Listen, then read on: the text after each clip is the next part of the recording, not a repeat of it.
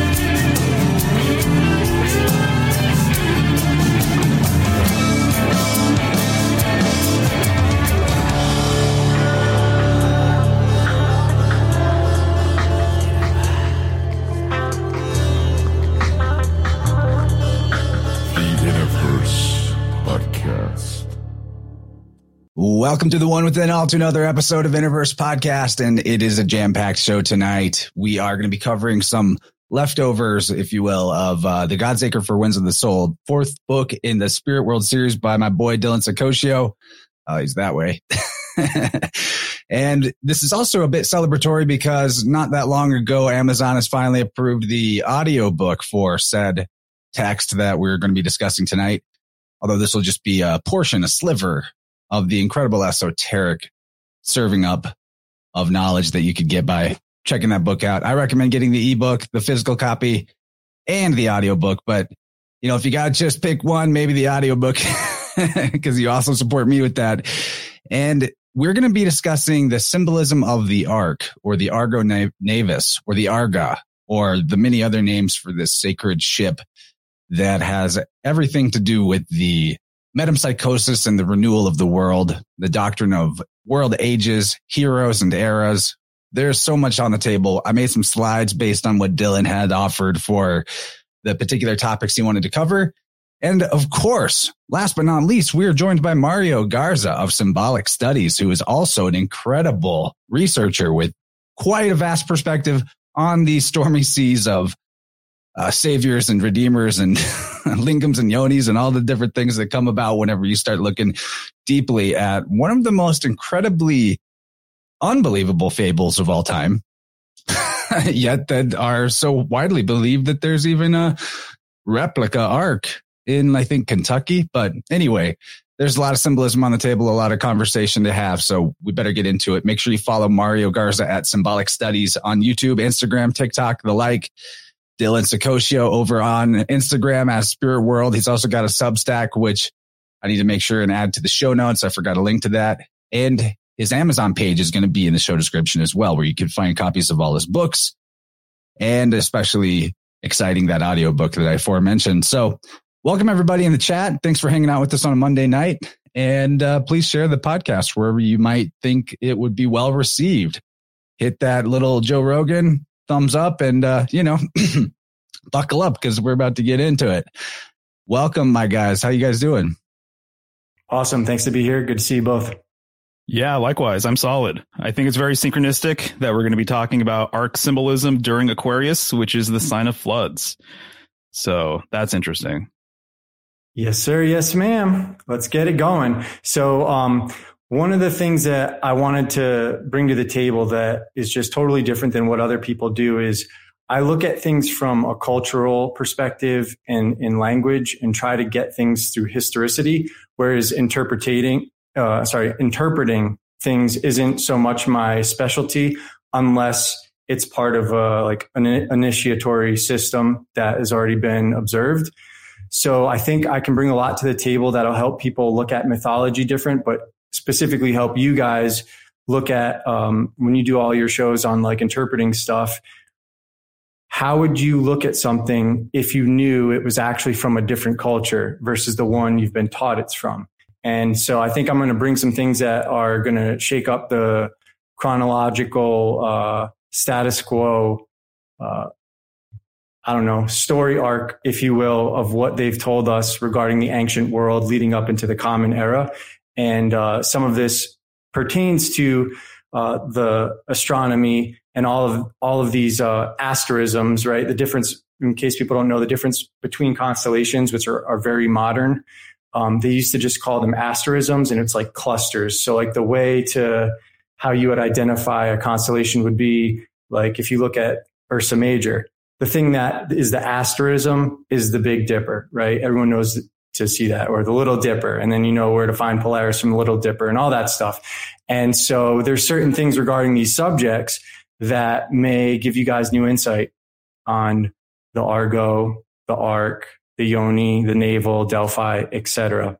And this is all from the framework of this book, or it's in the back, um, God's Acre. But there's a lot of stuff that uh, has come to the surface that is kind of seated in my other books that came out since then. Uh, the Holy Sailors, and then also this is going to be coming out next week, Terminalia. And so I'll be able to show people how some of this stuff finds its way to Mexico. Wait, And- next week? Yes, sir. I thought you were saving it for Mayday. No. Next Whoa. week, baby. Ter- the, I said it would be published on the date of its title, Terminalia, the last day of the ancient year.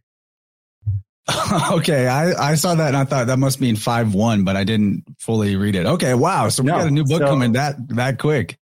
Yeah, yeah, yeah. It's uh, it's it's. I've been very, very prolific over the last year, and uh, that's you know, there's one thing I have Comes have with being healthier and Yeah. stronger, right?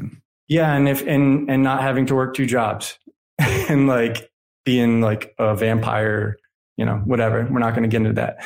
I'm talking about LA, you know, being at certain places are just they suck the life out of you. And so, yeah, I've just all I've been doing is this work for the past year, so I've, I've been able to be prolific. But what I'd like to preface what I bring to the table today with you guys is a quote from Sir William Jones that I include in the newest book coming out. And he said, or he wrote, Thus I have attempted to trace with a confidence continually increasing as I advanced a parallel between the gods adored in Greece, Italy, and India. But which was the original system and which is the copy, I will not presume to decide. I am persuaded, however, that a connection existed between the old idolatrous nations of Egypt, India, Greece, and Italy long before the birth of Moses. Now, for anyone who doesn't know who Sir William Jones is, maybe just Google him. He spoke like eight languages. He's from the nobility. He's in the East India Company. Uh, he was he was like a governor or something appointed in like uh, India and all that stuff. So a lot of this great work that was done in the 1800s, 1700s, it comes from guys like this who were finally getting over to these places after they were establishing trade with them, and they were able to learn a lot. And not only did he speak eight languages, but he was like proficient in another like 15 assuming like he had a dictionary or a lexicon at his hand. Like the guy was like he's tight. So for even him he's not presuming to decide.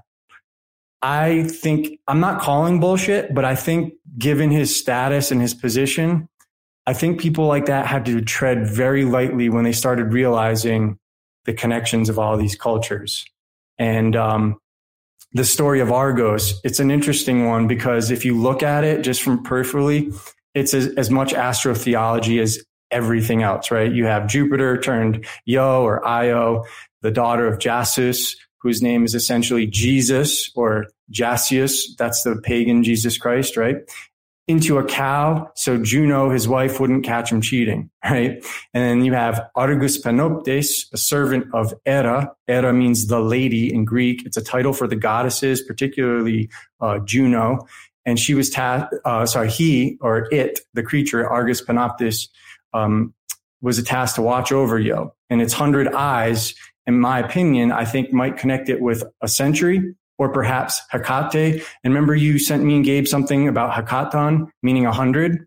Um, however, a century in a company uh, relating to like a military, a company of 80 men in the Roman military divided into 10 sections of eight. And it's a, as well as a guardian or a centurion. So it could, you know, could be like a, um, Ketibus type creature. Um, but some accounts say Yo wandered to Egypt, became Isis, the wife of Osiris and Apis. Some accounts say Jupiter tasked Hermes or Mercury to kill Argus. Uh, this plays into the Argonauts. But when I look at this, I've, the term that I've come to call all this shit is farrago. It's a mishmash. And farrago basically is like making like porridge and shit in like the Roman days or whatever. So you mix in all the grains like farro. So it's a, it's a mix, a mishmash, uh, clusterfuck, whatever you want to call it. But a farrago is the, is the way I call this stuff because each and every one of these deities you can sh- show at different times was ascribed to something else. And I think that was one of the first things that led me into this situation was when I learned that Yo was originally an old name for the sun and the glyph represented, you still see it in our lowercase i. It's like the finger of a priest pointing at the sun. And that was, uh, you'll see that root, that yo, it's in a lot of different uh, deities that we'll get into. But then it, like that IO is also IU. It also became Yao, IA, O, which would be in Greek, iota, alpha, omega. That's why you see him say, I am the alpha and omega. You have, when this cult returned to China, Emperor Yao, the sun, right? All this solar archetype shit. And then you see this, uh, leading up to like the second century BC, you see them reassigning the names of the planets from what they were to now they're assigning these uh, these particular gods to the planets from the Greek pantheon, and then the Romans followed suit. And it's it's hard to know what you're looking at with these myth, myths because it's been changed up so much. And then what I'm going to drop on you guys today is gonna it's gonna you know shake things up a little bit differently. And you know, anyone who's read my work, like you want to know about Phoenicians and language and how you can prove certain stuff, this is it. It'll change your life. Chances narr- narrating it right now. But according to Bishop Thirlwall, well, I'm going to say this quote. Do you guys want to jump in? Feel free. Stop me at any time, guys. Yeah, let, let, me let me just say a couple things real fast. Is that I, have been reading Faber. I think mm-hmm. it's George Faber, uh, Origins of Pagan Idolatry, and it's from 1815 or somewhere somewhere abouts. And I came across the statement by him that the cow, the sacred cow, like Yo or Hathor, is a symbol of the boat and the cave. So my point in bringing that up, farrago is a great word. I think that modern, the modern new age thing that is going on is akin to what maybe happened when Christianity took root, that it was a big mis- mishmash of all the things and then it kind of got codified into a dogmatic religion. So imagine if the new the modern new age movement some kind of leaders or the state more more accurately the state would take over that and say this is our state religion and sort of make rules about it right but so, so oh go ahead sorry i thought you were done well i'll just finish by saying what's important about the argo the ark mythos is how it's one of the core allegories that basically all the other stories can symbolically overlay to, even if they don't seem related. The mythos of the seed, the corn myth, it, you know, uh, Adam is Noah. And once you see the pattern, and that's what the spirit world books are really helpful for. Once you start to see the pattern, then you'll know what you're looking at in other forms. Yeah, and let's just do a real go over this real practical why they do this. It's hard for religious people to understand this because they believe the status quo that like somebody in the ancient world before the times of couriers, before the times of easy travel and all this stuff, they um basically they were able to convert people into these religions by building it off of the ones that already existed. So like when you have like the Gentiles, they Mercury was already the logos to them. So it's very easy to ease into Jesus being the logos. You know what I mean? It never happened the way they said it happened, right? It's always, all these, the priestcraft is going to be the tool of empire, right? So it's, you're going to either get stuff at the tip of the sword or you're going to convert anyways because you don't know any better. And as a common person, you are not privy to any of this. It's basically all tradition. And so the people who really had this system, it's the priests, right? And when you look at everything around the world where you can see where they've been, what are the things you need? You need language. You need astronomy, right? Because in order to navigate by night and all these other things, you need the science of the stars. In order to build the temples based on astronomy, you need the science of the stars. So you need the priests, but the priests need the uh, mariners and the merchant class to do the business and stuff. And then they also need the masons to build the temples for them everywhere. And so even though they might not be the same genome, the same people philologically, and not feel uh, ethnologically, excuse me, um, what you're seeing is there's definitely a system of priests, of masons, of uh, navigators, of merchants going all over the world.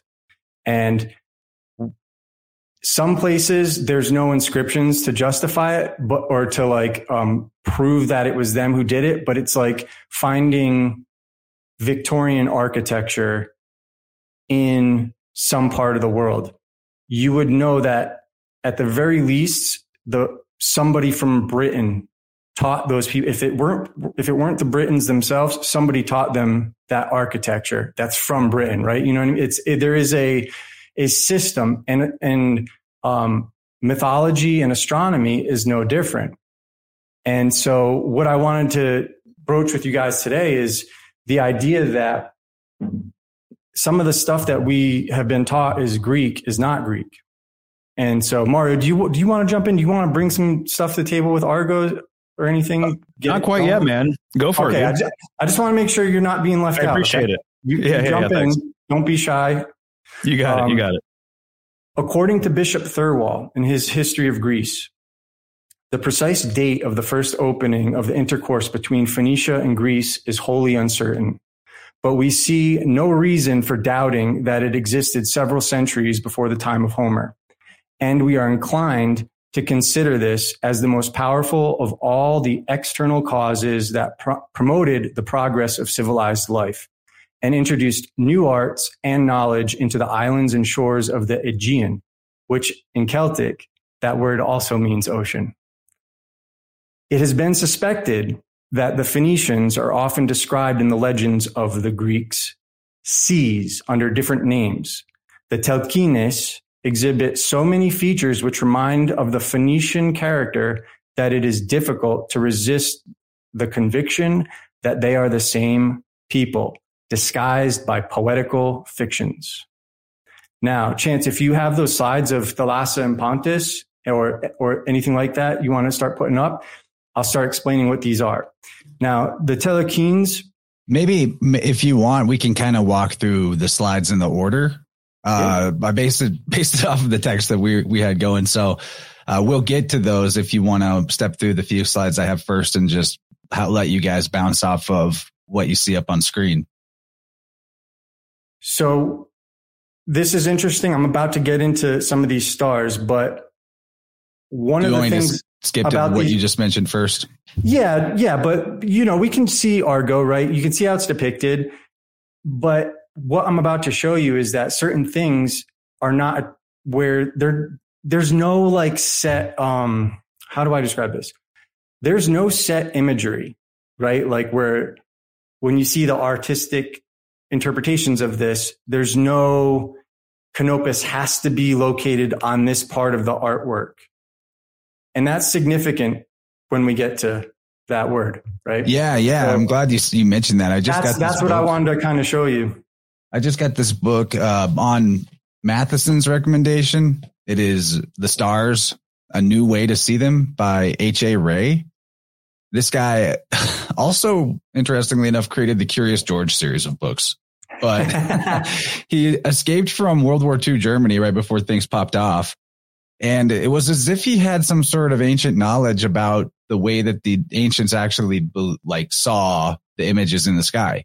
And this book is really helpful uh, with alternative drawings of constellations, sometimes including more or less stars than what you get on a Google image search, which I've noticed just in the last year trying to search image searches for constellations is just getting worse and worse. Like you can't find anything good. It's, it's bizarre. But why I bring this book up and why someone might find it helpful is because like when you can see multiple ways that a constellation might look, like Hercules being either a square with almost like a swastika shape of limbs coming off of him versus how he's depicted in this text with, with, uh, that kneeling position holding the Vajra over his head. Yeah, Yeah. How many people are looking at Hercules in the sky as a constellation versus the 12 labors carved on the back of St. Peter's chair in Arabic, which is the sun? You know, there's, there's different things. And that's why I say it's a farrago because people have taken everything and done all this stuff in the modern era very recently, I might add. But really it starts in like the middle ages. You really see it ramp up in the middle ages. And that has led to a lot. But I think what I'm about to get into is why some of this stuff um, got mixed up with the collapsing of empires and all that stuff. But if you want to keep going with the slides, let's see what you got. Um, but I really wanted to, you know, for the next, I wanted to be able to show people Thalassa and Pontus because th- this is some of the architectural stuff that you can. Um, oh yeah, that so that was what I was saying earlier with Argos Panoptes, right? The hundred eyes or whatever. Um, if you get to uh, I'm going to just read, but look for like, you know, the, the children, like the people on the dolphins backs or whatever. So, uh, the telkines, they're the children or the sons of the sea. Right. And if you look at like my name, like my dad's a mariner. I grew up, he, he's, he, he liked to build like Chinese junks and stuff. Oh, this is perfect. With his bare hands, we'd live on the junks. He'd sail all around the country and stuff. It's really cool. Um, he named me Dylan after the son of the sea in Celtic and Welsh mythology. And so Jesus is also the son of the sea, Mare, right? That's Latin. That's where Mary comes from. And then you have Hermes, uh, Buddha. They're the sons of Maya. You have the Phoenician Adonis, which is the son of Myrrha. Uh, you have the parents of the Telcanines, uh, or the Telcanines, uh, are Thalassa and Pontus. And Thalassa is going to be on the right side of the screen. Uh, Pontus is going to be in the middle. Now, note that root, Pontus, it's in Pontifex Maximus and its relation to the Holy See, because like I just said, there's a connection between the navigators, the priests, and the masons. They're all in the same order, different branches, right? They have to be in order to control this system. And so Pontus is kind of like, if you were to look at it in Greek, it's kind of like a, a poetic way of describing the sea. Like if you could imagine something like the great wide open or something like that, right? But it still is a personification of the sea. And do you have um uh Arion in the on the dolphin's back? Well, I have It's a couple okay- more it's okay slides don't. of, yeah, keep going through them. Keep going through them. yeah, we can look at this just a bigger Yeah, see, see them on the little dolphins' backs. Yeah. And this is also where you get like the root of the location Thessaly. Yeah, and Thessaly is important because uh, I got that I, that uh, Dr. Clark's inscription. We'll we'll get to that. Don't worry. But yeah, there's there's some there's some wild stuff that's about to go down. Uh, do you have uh, the Pontus from the Phoenician city? Anyways, Uh, I'm going to keep You talking about this? Yeah, yeah, there you go. Yep. See that? So that is a that was that city was established long before Carthage, right? A lot of people are under the impression we'll get to that.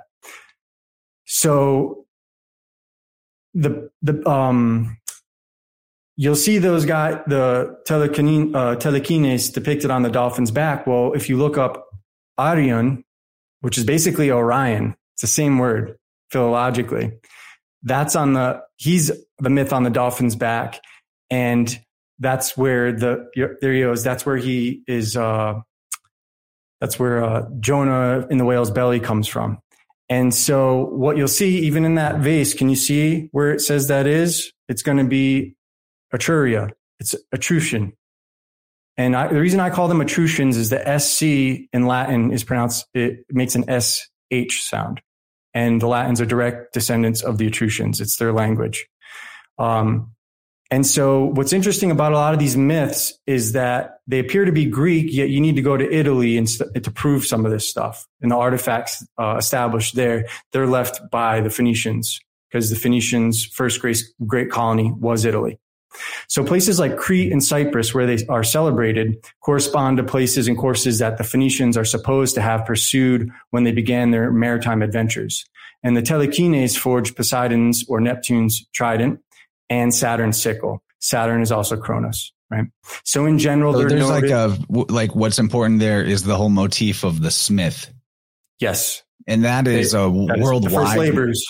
That's super worldwide in terms of prominence. Like we're saying, the Telekines forged the the you know implements of these gods, right? So they must be in some way like older or more more knowledgeable than the gods. And that's going to come in big time. Is.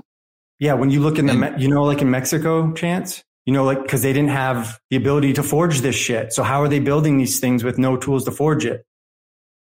Yeah, exactly. They're running around with sticks and rocks, but they have these giant megalithic uh, structures going on.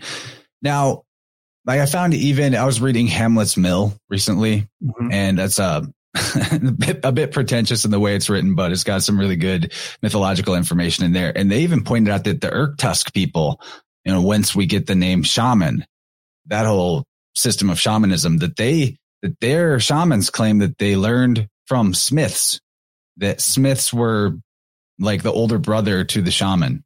Interestingly enough which makes a lot of sense. It's this. And how many gods aspect. do you see with like those type of forge tools?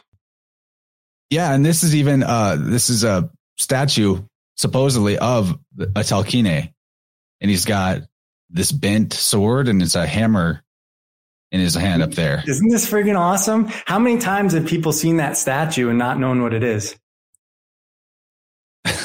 all I love it. Like it's, it's so it's so cool because like we've we've also like I mean I've seen that go around the internet tons of times. You know what I mean? Like so it's like it's cool just to like there's so much that's like under the surface that has been swept under the rug because they're protecting they've got to preserve the mosaic history. And in order to preserve preserve the mosaic history, you need to basically wipe out everything we're talking about.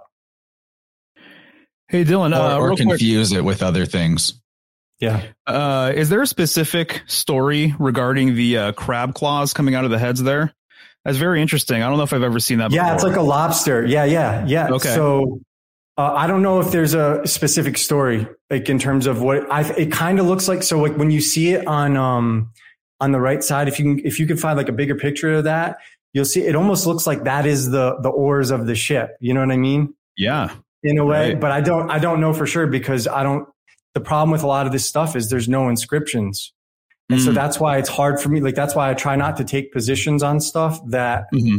there isn't something in the real world to back it up unless it's like, you know, there's like a couple different indicators, you know, but yeah, that, that in itself, it's representative. It looks like it's representative of, um, you know, whether it's Poseidon, I don't know whether whether it's uh, Neptune, Typhon, because that's kind of like who they they serve, if you will. You know, they're all as, uh, aspects of the sea.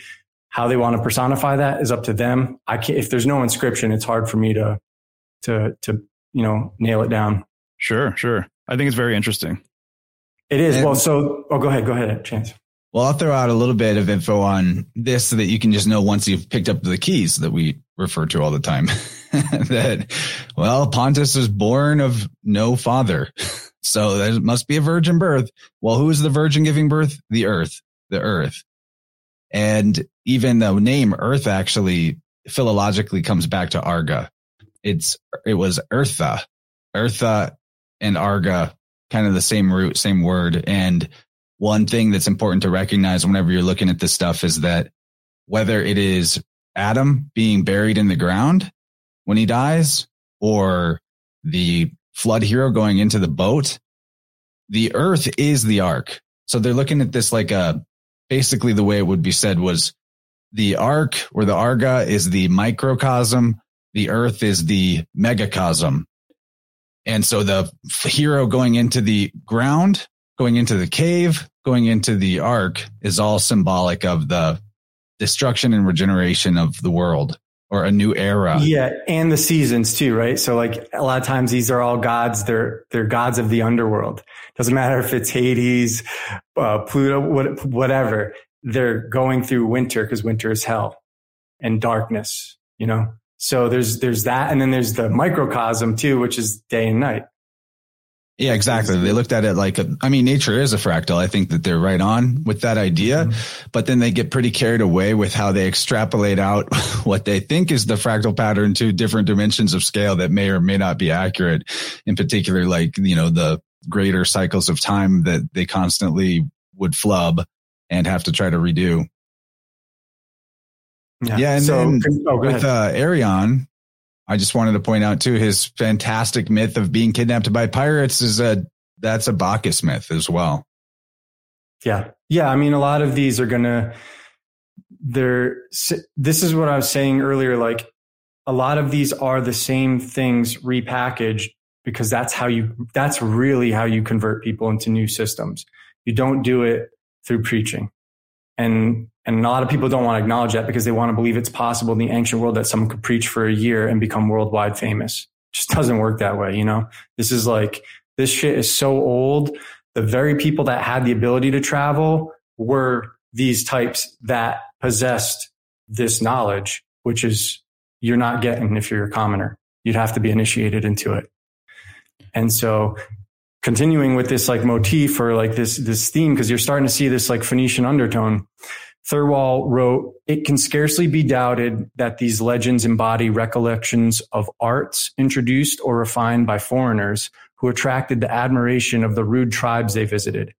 It may be questioned whether the policy of the Phoenicians ever led them to aim at planting independent colonies in the islands or on the continent of Greece, and whether they did not content themselves with establishing factories, which they abandoned when their attention was diverted to another quarter.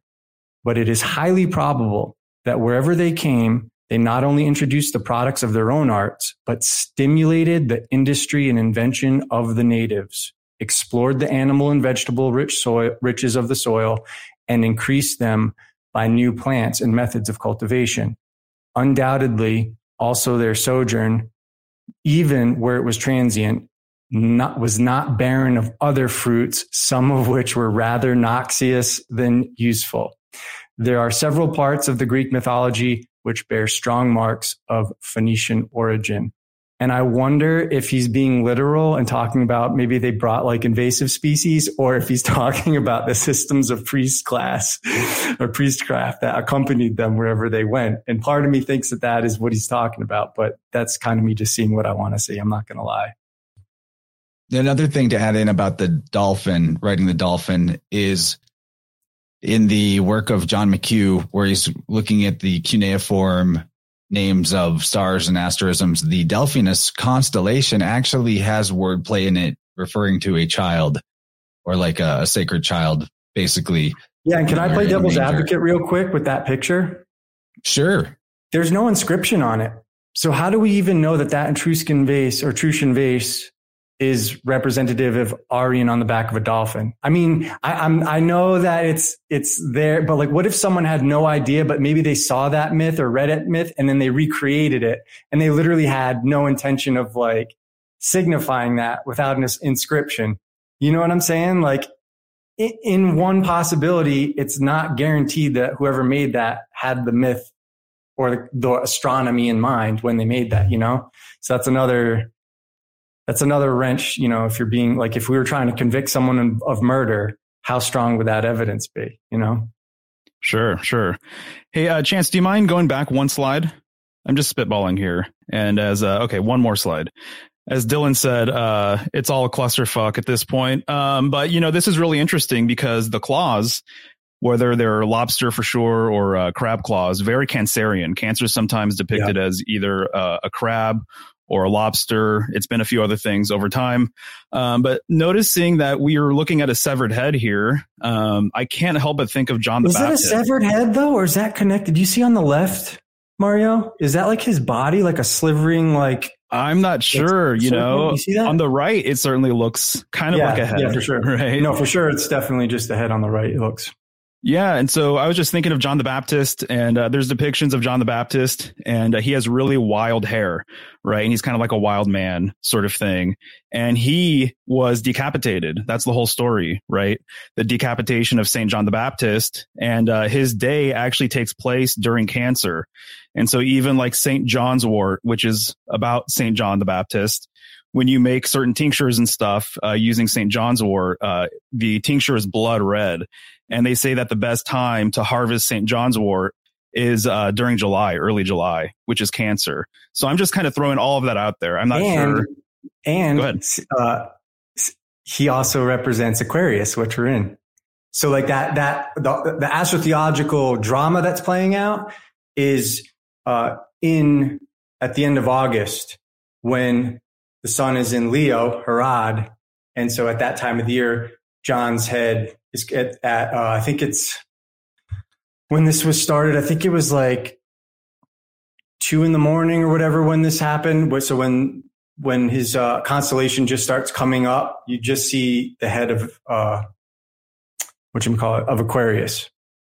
And so nice. that's where the beheading symbolism uh, relies on, or uh, it takes place. That's the drama that's playing out in the stars. And so Herod gotcha. is, is, yeah, it's been like, it's been like five years since I learned that, but, um, it's in one, it's, I think it's in my first or second book, but it's a little, I wasn't prepared to talk about it, but it is. Yeah. I think it, I, I think when it, it was like half past two in the morning, but I could be wrong on that account. No worries. No but worries. Again, this is all according to like, you know, this is also according to like Freemasonic stuff too, you know, so you don't know how much of it, but the Masons are the Christians. Like, let's make no mistake about it. Everything that the Masons have, they start in the bowels of the cathedrals in the churches. That's, that's, they're all the same fold. So these people who are saying like Masons are satanic and not Christian, they don't know what they're talking about whatsoever at all. That needs to be established. I want to um, point out another couple of things about this in terms of it being maybe representative of Aquarius, which is also uh, EA in the Sumerian who they actually, according to Sumer, Sumerianologists, if that's, if I can use that made up word, they actually do attribute EA or Enki to the Aquarius constellation specifically. But above or to the left, you have, uh, looks like a sea goat. So that would be bordering Aquarius, right? And then on the other side of him, there are two fishes. So maybe there's some I mean, this is one of those things like you can't necessarily look at a piece of art and project on our current understanding of mythology. Well, if we could see the whole damn thing, it might help. It's tough because I think a lot of people who take these pictures, they don't know what they're looking at. So they're not thinking about like what people like you guys could see in it. You know what I mean? Well, so what's really, I think the most interesting symbol is the boat above him. It yeah. doesn't have a, it's just the front of the boat, just the prow. Is it, or is it like, you know what I mean? Cause the boat itself almost kind of has like a fish. Like it almost seems on the right, there's like some sort of prow coming up, but I could be wrong. And like the back, it's like the tail of a fish almost, you know? Well, whether or not that's accurate, he's also got Cupid in the boat, which is Eros. Yeah. You know, yeah. it's a little yeah, baby looking guy with wings. That's literally Cupid. And it, the important thing about Eros too is the, that we're talking about any of the flood heroes are representative of Eros. And the reason for that in the mythos is that at the destruction and renovation of the world, the belief was that as Brahm, the creator God goes into sort of a repose or quits creating the world or imagining it into existence, that symbolically that's represented by, you know, when, uh, another example of this would be the sky and the earth being too close together, copulating and so there's no space for life in the Egyptian mythos. And then Shu has to separate Nut and Geb to create, you know, the space for life to take place. Well, that space between mother and father, the poles, that's where the divine spark jumps. And that's the erotic energy or attraction between the male and the female that brings forth the generative power of both to create the sacred child of the Trinity symbolically. So that's why the savior is Eros, the erotic force, if you will, and uh, there's more to say about that. But these, what's important, I think, is the, as Higgins put it, Alex or Godfrey Higgins in Anacalypsis, he says the the cycles of time were like men and died of old age. So as one era of time comes to a close, there's a new eros to represent the new era, which is the new incarnation of the being. So whenever Noah comes about and the world is recreated from his birth out of the boat, and by the way, in some of the ancient, uh, some of the stuff I've looked at, Noah actually goes into the, into the ark as an old man and comes out as a baby. So he's being born out of he's being born out of the earth or born out of the ark. He's lit like meant to be the reincarnation of Adam. He's the primordial father, primordial parent. And so each time the cycle repeats itself and uh you know a new eros or a new era comes about. And then there's the interesting thing about arrows being fired from a bow. Well, the bow is the front of the ship, the bow, and also a bow is like that you That's fire arrows. Aspirate that. It- The P and B interchange. Prow is basically bow. Just drop the R. Ex- exactly. And then what do you, what do you, what did the, uh, what's another word for a, a bow that you fire arrows out of? An arc. Yeah. because it's Well, shaped also, like an arc. If, if that is indeed Eros in the boat, then that's Cupid. And so then that is Poseidon. Right. He shoots you with his arrow and then Neptune you are lovesick and like, then you want to get it on. So that's the erotic principle. That's the erotic force between the mother and the father is the savior because without that spark of sexual attraction, there would be no recreation of the world or regeneration in the form of children being created. Right. But what I want to say from just from like a historical or, or like interpretation, if that is Cupid, so the old name for Pisces was, um, Venus and Cupido, Venus and Cupid. And so they merge to become Neptune. And that's why Neptune originally ruled that const, or yeah, that, uh, constellation or sign. So if that is Cupid, that to me would be, um, Poseidon or Neptune which would then tie, tie into the, uh, but I can't, you know, I can't tell because it, it, I, is that his hand? Is that wings? I can't like the art that we have available. That's not good enough to make a. Yeah, it looks like wings. I can see two arms in front of him, but yeah, yeah, yeah, yeah. we're just I doing our because I'm best looking at a educated smaller guess here. screen. Like I'm looking at a smaller screen because I have my notes up on, so I can't really see it. And uh, speaking of bows, too, rainbows being connected to not only rain, obviously, but flood myths too, right? Kind of signaling the end of Yeah. Noah's whole saga, right? And then you have this nice arc, this nice bow uh, at the top of the canvas, and then uh, boat symbolism. Basically, there's like a direct correlation with the crescent moon. You know, so I kind of just see almost like a symbolic crescent moon with the boat, uh, and then in between the claws, I'm just seeing a lot of Cancerian stuff because Cancer uh, is ruled by the moon. What you just Yeah, I mean, said is so like crucial, Mario. crab. Like that's something I've been pondering for a few days. I also came across that in Higgins in Anacalypsis. He said the crescent moon symbol is a symbol of the ark or the Argo. And I was like, whoa, that really changes the story of certain very popular symbols. Like what's on the head of the high priestess card? She's got the crescent moon symbol on her head, but makes more sense to me that that's the Arga because you know she's the moon isn't even always We're, go- we're gonna get to Minerva and Athena. You better settle down. I can see your screen. Okay, okay. up. I'll hold that. I'll hold that thought because I have a, you know, I have a good. No, but you're right. You're right because the, the moon and the wisdom coming from the head of Tina. That's basically what Athena means, even in the Celtic. We're gonna get to it. Nice, But, nice. yeah. And then Yeah, yeah. moon symbolism, obviously, just being so receptive in every which way. You know, yeah, and a lot uh, of these are moon and sea, right? Like, so she's also the de- you know, like she'll she'll Mhm. be the deity of like both personification of both of them, you know, or the Virgo, or you know, there's there's like multifaceted things, and that's what's so confusing to me about all of this. Like, if it, it's just like you, it's almost like how many things can they be attributed to? You know, it's like why are they all attributed to the same friggin' things? Why is there, you know what I mean? And, and again, the only way I can practically look at this is it's because um, they need these systems to convert into next systems in the old days. Not so much now because they have social media, but this type of stuff was equivalent to like the social media back in the day to entertainment, you know? Sure. Is this showing the waters above and below, by the way? Just thinking out loud. Yeah, looks like it. What you I don't know- I don't- I don't- Dylan, that- is- if that's a is really floor- crucial. I was going to say if it's a floor, I don't, I don't know. If it's a wall, yes. If it's a floor, I don't know. It could just be, but it definitely looks like it. Well, what you just said though, that is something that I try to explain with all this too, is that why we see so many rehashes and alternate versions of the same thing.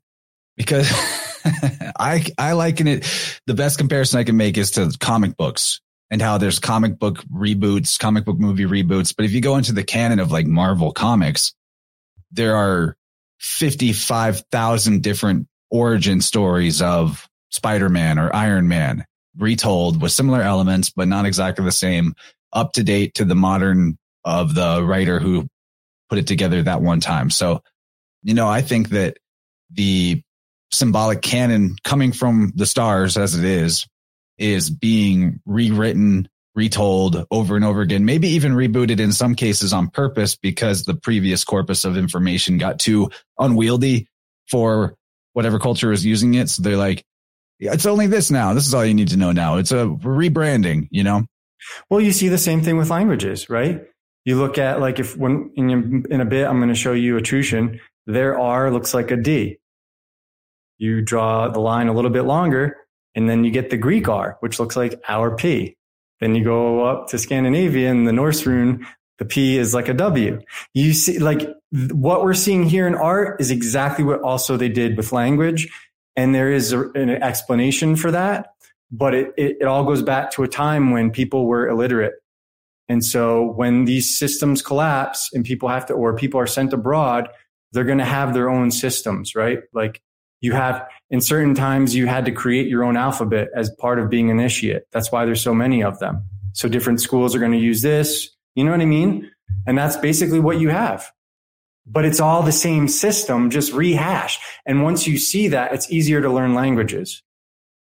And then there's another layer on top of that, which is when there are so many different alphabets and you know, again, I know that, know that you don't love the Sumerian example, but the way the system reflects in, in the cuneiform of ancient Babylon does really support all the other versions of the symbolism we see elsewhere. Now trying to I'll put get that on into board with it as soon as somebody can establish something from an older time. But when when you have like this stuff really kind of emerging in the 1700s, given the archaeological fraud that's happened, I'm highly suspect. You know, Yeah, and that's one hundred percent fair. I'll get Like, on maybe- board when people can establish shit that is like going back to you know what I mean. But when it's all all the, a lot of the stuff that people are clinging to right now are all a part of like the height of archaeological charlatanry, which we're still kind of in, but it was like really bad back then. Yeah, and that's that is absolutely a fair point too. But what I, you know, if if it was real, if it is real, mm-hmm. the cuneiform logogram system of abbreviations, there would be. Eh, this is what I've gathered from looking at it. The different regions in in that area would have their own lexicons of abbreviations for the spoken language, and then later priests, astronomers would have these older lexicons from one place, from another place. And then they're combing through that and seeing like, well, this could mean 12, 13, 16 different things based on what our, you know, what it was meant in the past to say. And that the belief was that being able to read in between the lines, the way that we kind of can, can get very led down a path by synchronicity whenever we study this stuff, that what they could pick apart in the poetic or green language or the twilight speak of what it was they were looking at. Uh, you know, sounds like, is like, all that type of thing that they considered that that constituted divine revolution, revelation and that that was what, like in a judicial astrology sense, they're projecting backwards instead of forwards. Instead of predicting the future, they're saying this is, this must be what happened in the past. And then, you know, that makes perfect sense with their doctrine of sort of a cyclical eternal return where everything has to happen again the same way as it happened before, uh, eternally. Yeah, well, and um, they're not the only ones that abbreviate, right? There's a lot of Roman inscriptions that are pain in the ass to look at because if you don't, they they do abbreviate as well. And so if you don't know what that means, it's it's it's really difficult, you know. So there, you know, that system is used. Like I'm not knock, I'm not saying that like they're they're that whoever created it didn't do something really good but I need to see, I need something from the antiquity. And when you look at a trilingual in, inscription, for those who don't know, I'm talking about the Behistun inscription in the side of a mou- mountain, go look it up. It's visible to everybody. How the hell did nobody in the ancient world notice that? And why is it all coming to light after the 1700s? So that's just where I'm coming from. But uh, again, you know, if somebody can, if more, you know, if I'm just one of those people, if you can prove it, I'll get on board. If you can't prove it, I can't touch it. In terms of yeah, like, you're you know strict what I mean? yourself that way. I'm, I, yeah, that's exactly. it. I have very high standards for myself because I don't want to accidentally lead people astray. You know what I mean? Well, let's get into some of your notes about the Pelasgi Yeah. here. Well, so let's keep going. So you can see these, those children of the sea here, right? The Telchines, these storks or pelagi. For those who don't know, pelagi comes from pelagios in uh, Greek. That means stork. And they're birds of the seas, or you could call them aves maria, right? Because Maria is plural for mare. So Maria means seas. You always see these people trying to translate ave as rejoice or hail and all this other nonsense, but it also is bird. So if it's not what they say it is, then you're looking at Ave Maria as a bird of the seas or the navigators, the inventors of the reaping hook and the spreaders of the arts of the smithy. Now, something to note about the Greeks, according to Jacob Philip Fallmerayer, the modern population of Greece is not descended from the ancients, but of Slavonic races. Now, according to Betham, the Greeks or Hellenes were in a state of absolute barbarism and ignorance when they were first visited by the Phoenician mariners, and consequently were as incapable of writing in after ages their own previous history as the inhabitants of the Sandwich Islands previous to their first discovery by the British navigators. And I, I mean, he's that's that's kind of extreme because he's the Sandwich Islands are off the south coast or the coast of South America and Antarctica. But uh, he said also, nor can we expect from the Greeks any but a confused and vague account of the great maritime people by whom they were civilized. Now, Thirlwall wrote, we arrive at the same conclusion if we inquire into the particular regions occupied by the Pelasgians, for then we find that according to an ancient tradition, they were not spread uniformly over Greece, but that while in some districts they are mentioned exclusively, in others they appear among the crowd of other tribes, and in others again, no trace of them can be found. It is my opinion that this is because they are not Greeks. He continues, a district or a town in the southeast of Thessaly is mentioned as the Pelasgian Argos. The opinion entertained by some of the ancients is this Argos was a part of the great Thessalian plain, one region of which bore the name Pelasgiotis. In the latest period of Greek history, is confirmed by Strabo's remark that the word Argos signified a plain, P-L-A-I-N, in the dialects of Thessaly and Macedonia. However, I've seen people object to this and say he was guessing or speculating. In the richest portion of this tract on the banks of Peneus stood one of the many cities called Larissa, a word which is perhaps no less significant than Argos, and according to one derivation, may have meant a fortress or a walled town. Most of the Larissas known to have been found in very ancient times may be clearly traced to the Pelasgians. There is therefore good reason for believing that the word belonged to their language and for considering it as an indication of their presence. And this is where it's going to get good because you've just put up Clark's inscription. Why does this matter? If you see this, the iota eta, which looks like IH on Clark's inscription, according to Higgins, is the IE of the Delphic temple. Yod He, right? IE. Or Yah of the Jews. It means God. The Yah of Sanskrit. Or the Apollo or Apol or Abol, like Ada Bol. Or sorry, Hey Bol. Sorry, I was thinking Greek and uh, Hebrew. I was mixing them up, but it'd be the same thing. Hey Bol, the god Bol or Baal. And Bol in, um, in Hebrew, it's, it's like B O L because they use an ayin, which is a Phoenician O. But Baal is also Pal because the P and B interchange or Bel, B E L, or Pel, pelicans, as in pelagi, storks. I suspect this also encodes Abel. Now, this is why Bel is called the great confounder. Again, it's the farrago. So here you have the inscription of the youth of Larissa that betrays an Etruso, Etrusco-Phoenician or Pelagic origin, as admitted that the cities of Larissa are pelagic, who are interchangeable with the Etrusco Phoenicians. And on that inscription, see that top? That's Christos. You have Christ at the top of that, longer, way before Christ, along with IH. His, that's the root of Jesus, of Yov or tetragrammaton, right? Yod He Vav He. That Yod He is IE or it's JH or it's IH.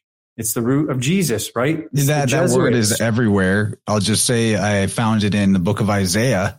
if you look at the uh, the, I believe it, I, I remember. I don't remember if it was the Latin version, the Vulgate of the book of Isaiah in the Old Testament, or if it was the Greek Septuagint.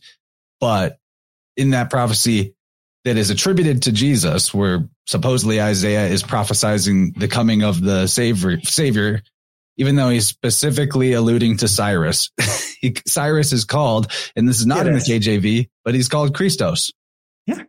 And what's Isaiah? It's got ISA. That's Arabic of G of Christ, Aisha, right? Ishvara. It's all the same root. This is the system. And so look at the bottom. You see that? It looks like it's eta, rho, omega, sigma. That is E R O S, Eros. So you have Eros, Apollo, Jesus. You have it all in one inscription. Now you could say this is a forgery. They didn't have photos back then, so they had to do uh, the best they could by copying stuff. Um, so that would, you know, it, it could be a forgery, right? In which case, none of this would matter. However, Eros is also Cupid, as we were just talking, and Apollo of Athens was known as Cunius. And in ancient Britain, you'll see those inscriptions in the Holy Sailors, Cunobelinus, the Apollo, or the, the Apollo of the Britons, or Apollo, the ancient bell. And so, do you have Well, just throw out there too that the word Yeah, ark, the word ark as it comes to us in Greek as arche, meaning head, is also a reference to wisdom. And pala or bella, Chala. that's wisdom. So when we're talking about Pelasgi, we're Real talking quick, let me back you up in case let me back you up in case anybody's got something to say about that. That arke meaning top or head in Greek, they would have used protos if they were talking about first, right? And rashid, where is this coming from? That's the express authority of the Targums of Jerusalem and Maimonides, Moses ben Maimonides, the most learned rabbi. This is not coming from YouTubers pulling shit out of their ass, guys. So I just want to do that in case there's somebody that sees what you're saying is like, oh, that's not arche. Arche means in the beginning. You know? okay. So the other thing to point out too is just even like more philology, the Pindus Mountains here on the plain of Thessaly. Pindus is Pontus. Yes. Philologically, it's the exact same word. Yeah. Do you have So the. Phoenician, uh, sorry, the Tushan mirrors that I sent you? Looks like okay we're a little out of okay maybe that's not in order, but um, well, let's just maybe get into a couple of these slides real quick, and then we'll get to those uh, inscriptions. I wanted to show the Arga, as it's known in Hindu Hinduism. So it's like Mar- Mario, you'll like this because it's like a water pouring vessel, a ritual water pouring vessel called an Arga. But the Arga is also a reference to this thing right here that you see on the right the which is a yoni plus a lingam symbol. And if we go forward, there we have Ishvara, Lord of the Boat, pretty sure, and it's even square, like you would see in other versions of the of Noah's Ark being square for some reason. And then if we go forward again, here is the god coming out of a lotus, and It's because of one of the translations, it means strong box, arca. That's why it's square. Yeah, ex- yeah, that that is accurate. and then this lotus symbol, though, of the god emerging out of the lotus, sometimes that would be interchanged instead of the boat that the Savior rode on. It would be a lotus, but it's the same. It, it is in means the same thing. And what is the Yeah. lotus known as? The cradle of the sun. And that's why you see Buddha, Ra, all of these uh, Krishna riding on the sitting on the lotus and all those artworks and sculptures, etc. Is it a coincidence that that sounds like logos? No, and it's not coincidence that the all these alphabets are named after like the leaves, the lotus petals, all that stuff. It's it's that is that's what everyone's missing with this because a lot of people um, get caught up. They can't get over the sun symbolism, but they don't realize the deeper symbolism of that, which is wisdom, which is logos, which is letters, which is the alphabet, which is the word. These are gods of the languages of communication. It's pretty obvious, but I think people are just hung up on the religious aspects of it that they can't see it. Yeah. And to add to that, just the name of a, what's the name of a boat in the Egyptian that was robed is by the deities was called a bark. like that's what you, trees have. Yeah, they're trees spelled B B A R K or B A R Q U E. Yeah, and that's an entire symbolic thread that we could pull on for the next 25 minutes if we wanted to. But I want to give you guys uh, some time for first hour closing thoughts, and then we have plenty more to talk about in the second half. I wouldn't be surprised if the second half went a little more than an hour, but yeah, we're at about that time. So we'll pause for now. Perfect. Yeah. So if you're listening to this, make sure you like and share the video if you appreciated it. And um, I guarantee you're going to, if you're not a subscriber to Chances on his other channels, you're going to want to hear the second hour. It's worth it. It's worth whatever pittance you're going to spend even if it's only a monthly subscription, get in there and uh, listen to it. It's going to be worth it. And you can find my work, everything, my socials, uh, my podcast, all of that, and my Substack, all at beacons, B E A C O N S dot A I slash great tide, G R E A T T I D E. Thank you for listening. Well, yeah, Mario, you've been a little quiet, so we don't have to rush it. But if you want to make some commentary here and then lead that towards, you know, plugging yourself, that'd be great. yeah, no, I just love looking at new artwork and getting new insights uh, on things. So I've been taking screenshots, uh, writing down some notes. Uh, definitely some of this stuff is outside of my wheelhouse, uh, but it's all very interesting uh, nonetheless. And so I do have some stuff regarding the arc arc symbolism, etc. But we can unpack that, I think, in the second hour. Um, but people are. Can you give us just a little taste, like a little, you know, arga full? I mean, spoonful? well, I mean, you know, where I come at, um, I think that uh, sun symbolism obviously has its place, but you guys know me. I'm really interested in kind of integrating sun, sun, solar, uh, uh, moon, lunar symbolism along with uh, polar symbolism with the pole star. So I've been looking into, actually, it's very interesting that I've been reading this book called The Celestial Ship of the North. So it's right here and uh, it equates a lot of uh, Who's that arc. by? So it's uh, E. Valentia Straiton, and um, it's fascinating because it gets into a lot of northern uh, Polaris symbolism with a great goddess, and they attribute uh, her to being kind of like an arc or a seed. And uh, you know, it's newer information for me, but I think that there's something to it personally. And so um, that's kind of my perspective is that some of the symbolism uh, is Polaris uh, based. And so, as an example, uh, the Arctic, right? You know, and then the Arctic having a correspondence with the northern sky and things like that. So I just I'll have just a different. say, can I let me throw in on that? I think that Please. we're looking at. I think that personally, you are onto something with that. I I see it too, but that maybe there's a micro macro dimensions of scale, dimensions of time spans thing going on where the the solar symbolism is there for the year, right? And then whenever you get into the larger cycles, like the precessional cycles, now we're looking at more of a northern thing going on. So I think that probably just like you can find multiple versions of the dove that's released from the ark in the constellations, I think you can find multiple versions of this stuff and what, you know, I know that's frustrating to Dylan who wants to get down to like, this is what we can actually prove about it. But I'll say the whole idea of the savior who is also the rock, right? That this is another version of the symbolism would be the millstone, the, and then the pole of the north is churning the milky waters of the heavens or the celestial mill. And like even in the Finnish mythology, I found out recently that they have a story of Sampo, Sampo, which is basically the same as the, the Chinese solar deity Sanpao, same name, but it's Finnish. Po, which is Buddha, Buddha. Fo, yeah. Phoenicians. Yeah, exactly.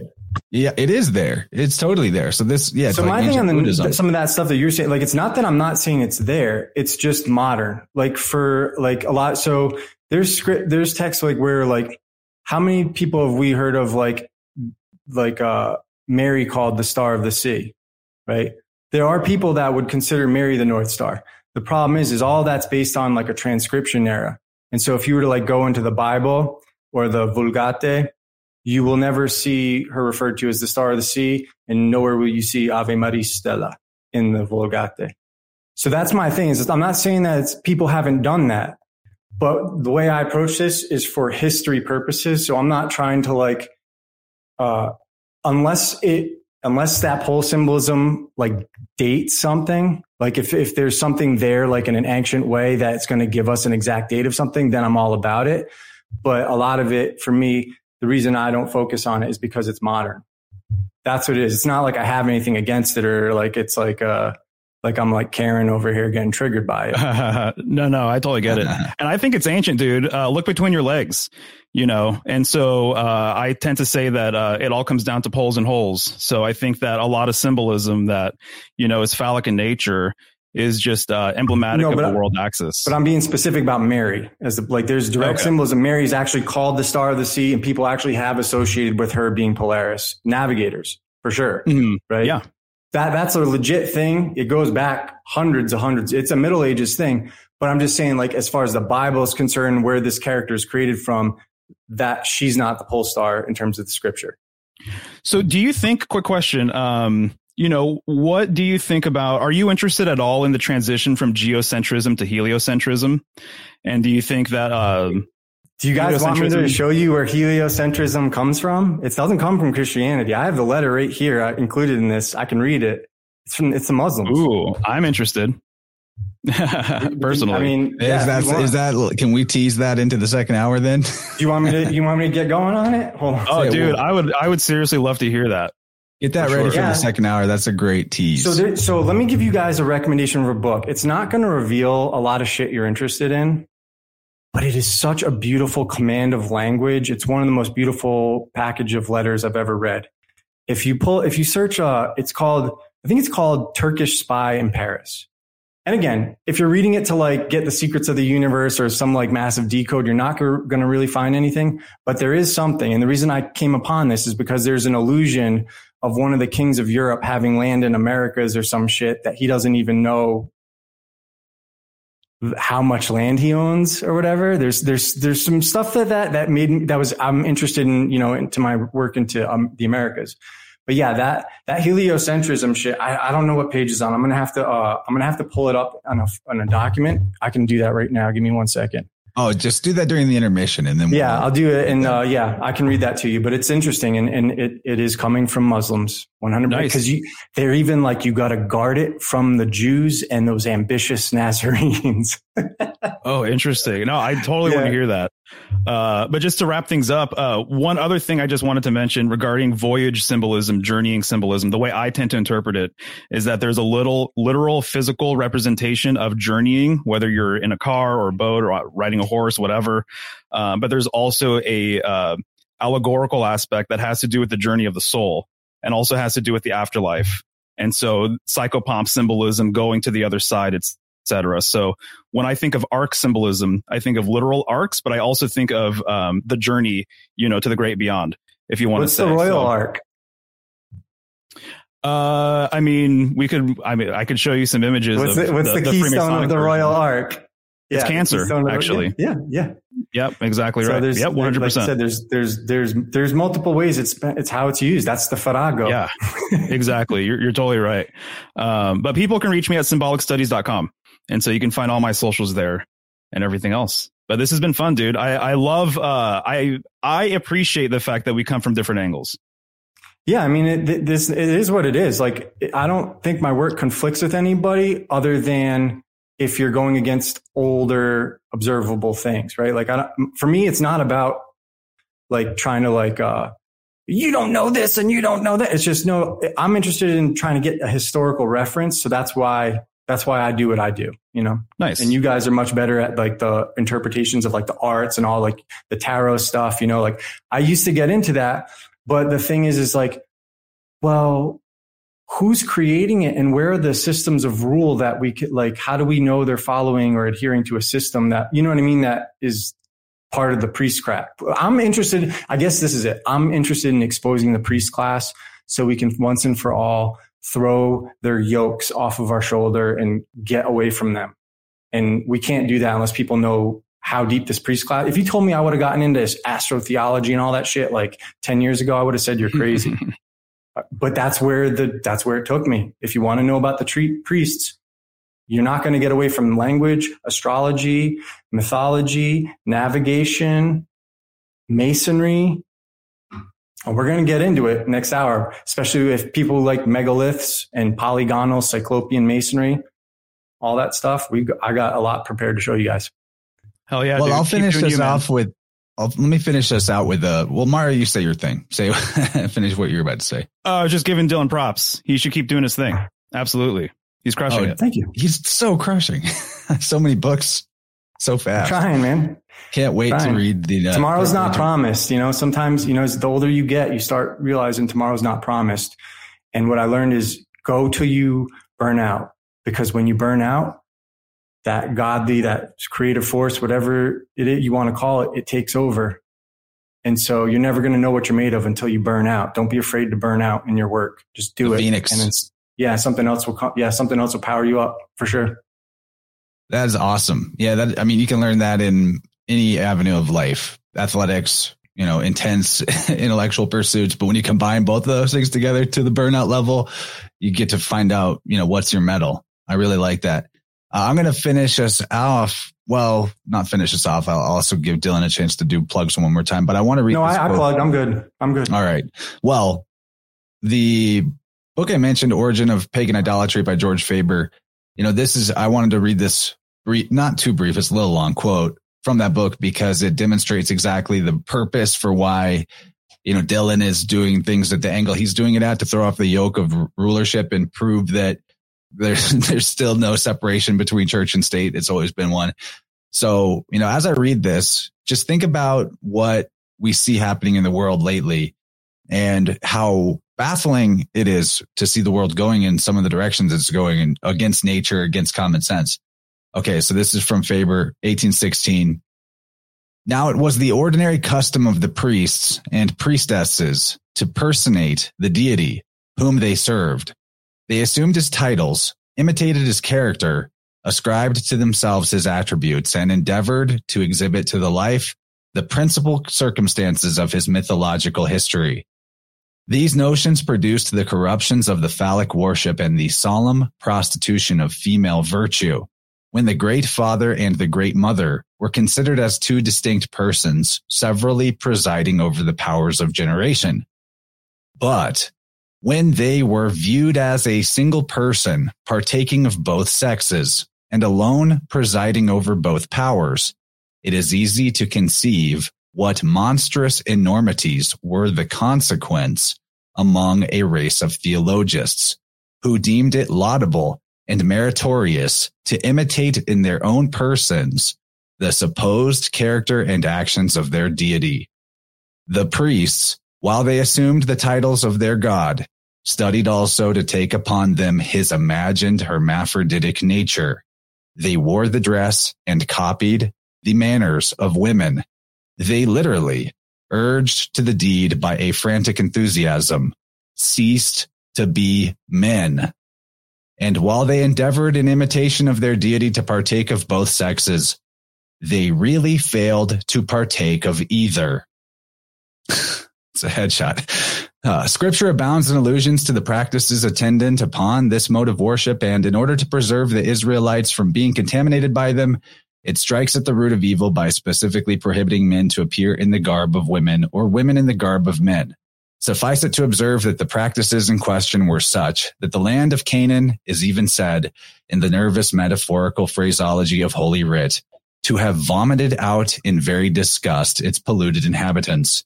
Nor were such deeds peculiar to Canaan, nor yet were they merely the result of a depraved appetite.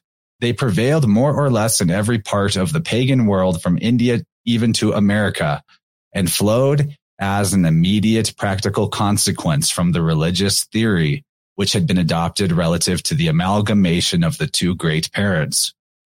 So, yeah, and check out this book that Chance narrated. You'll learn who the Israelites were and what Israel meant to the Phoenicians. It's a Phoenician word. And it's a Greek quote that's in there, but you'll, there's, there's a lot of layers to this stuff and you can find answers in really old things, but you're not going to find it in English speaking text. It's just too old.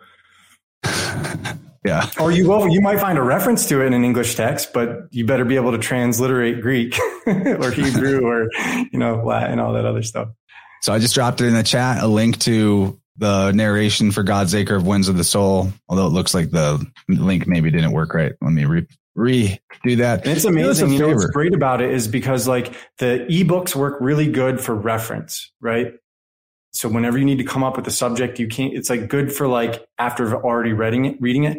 But like the, the audible, it really is a nice thing to be able to sit and you could even close your eyes and just listen to, you know what I mean? And you, you, you articulate it in a way that's at a nice slow pace so you can take it in and it's not just going like really fast and people are like, wait, what is he? You know what I mean? Like you do it at a good pace. So people, it's, it's really worth it. Oh, and here's a technique. If you've never had, um, if you've never had uh, an Audible subscription, you can get a free month as like their trial and use that to uh, download uh, a God's Acre. And Chance and I still get paid. And then if you like it, when the next month comes around and it's time to enroll, it's like 15 bucks. You can go through the other series. And it's like being able to get, imagine being able to get like five books for what? 30 or $60, something like that. Like it's not, it, you know, if you were to buy them in paperback, it costs a lot more. So it's, it's a really good way for, for people who are strapped for cash. Yeah, exactly that. So do us a favor, open up this tinyurl.com link that I posted in the chat or find it in the show episode description. You know, open that up, get an audible trial or reactivate your account or whatever you got to do, or just leave it there and think about it. Give it, just think about it. I think you're going to want to listen to it. so, uh, my buddy David of Wisdom Traders, he just put out a really great new musical album called The Center is Everywhere. And I recommend people check that out as well. It's linked in the show notes, but that will be our musical intermission while we take about three and a half minutes between the first hour and the Rokfin exclusive second hour. It will be uploaded to my Patreon as soon as I can after we're done talking. Uh, might not be till the morning, but we'll see you guys next time for the free crowd. We're going to have a great show on Wednesday for you for Vibrant. And thanks everyone for being here. See you on the Rokfin side.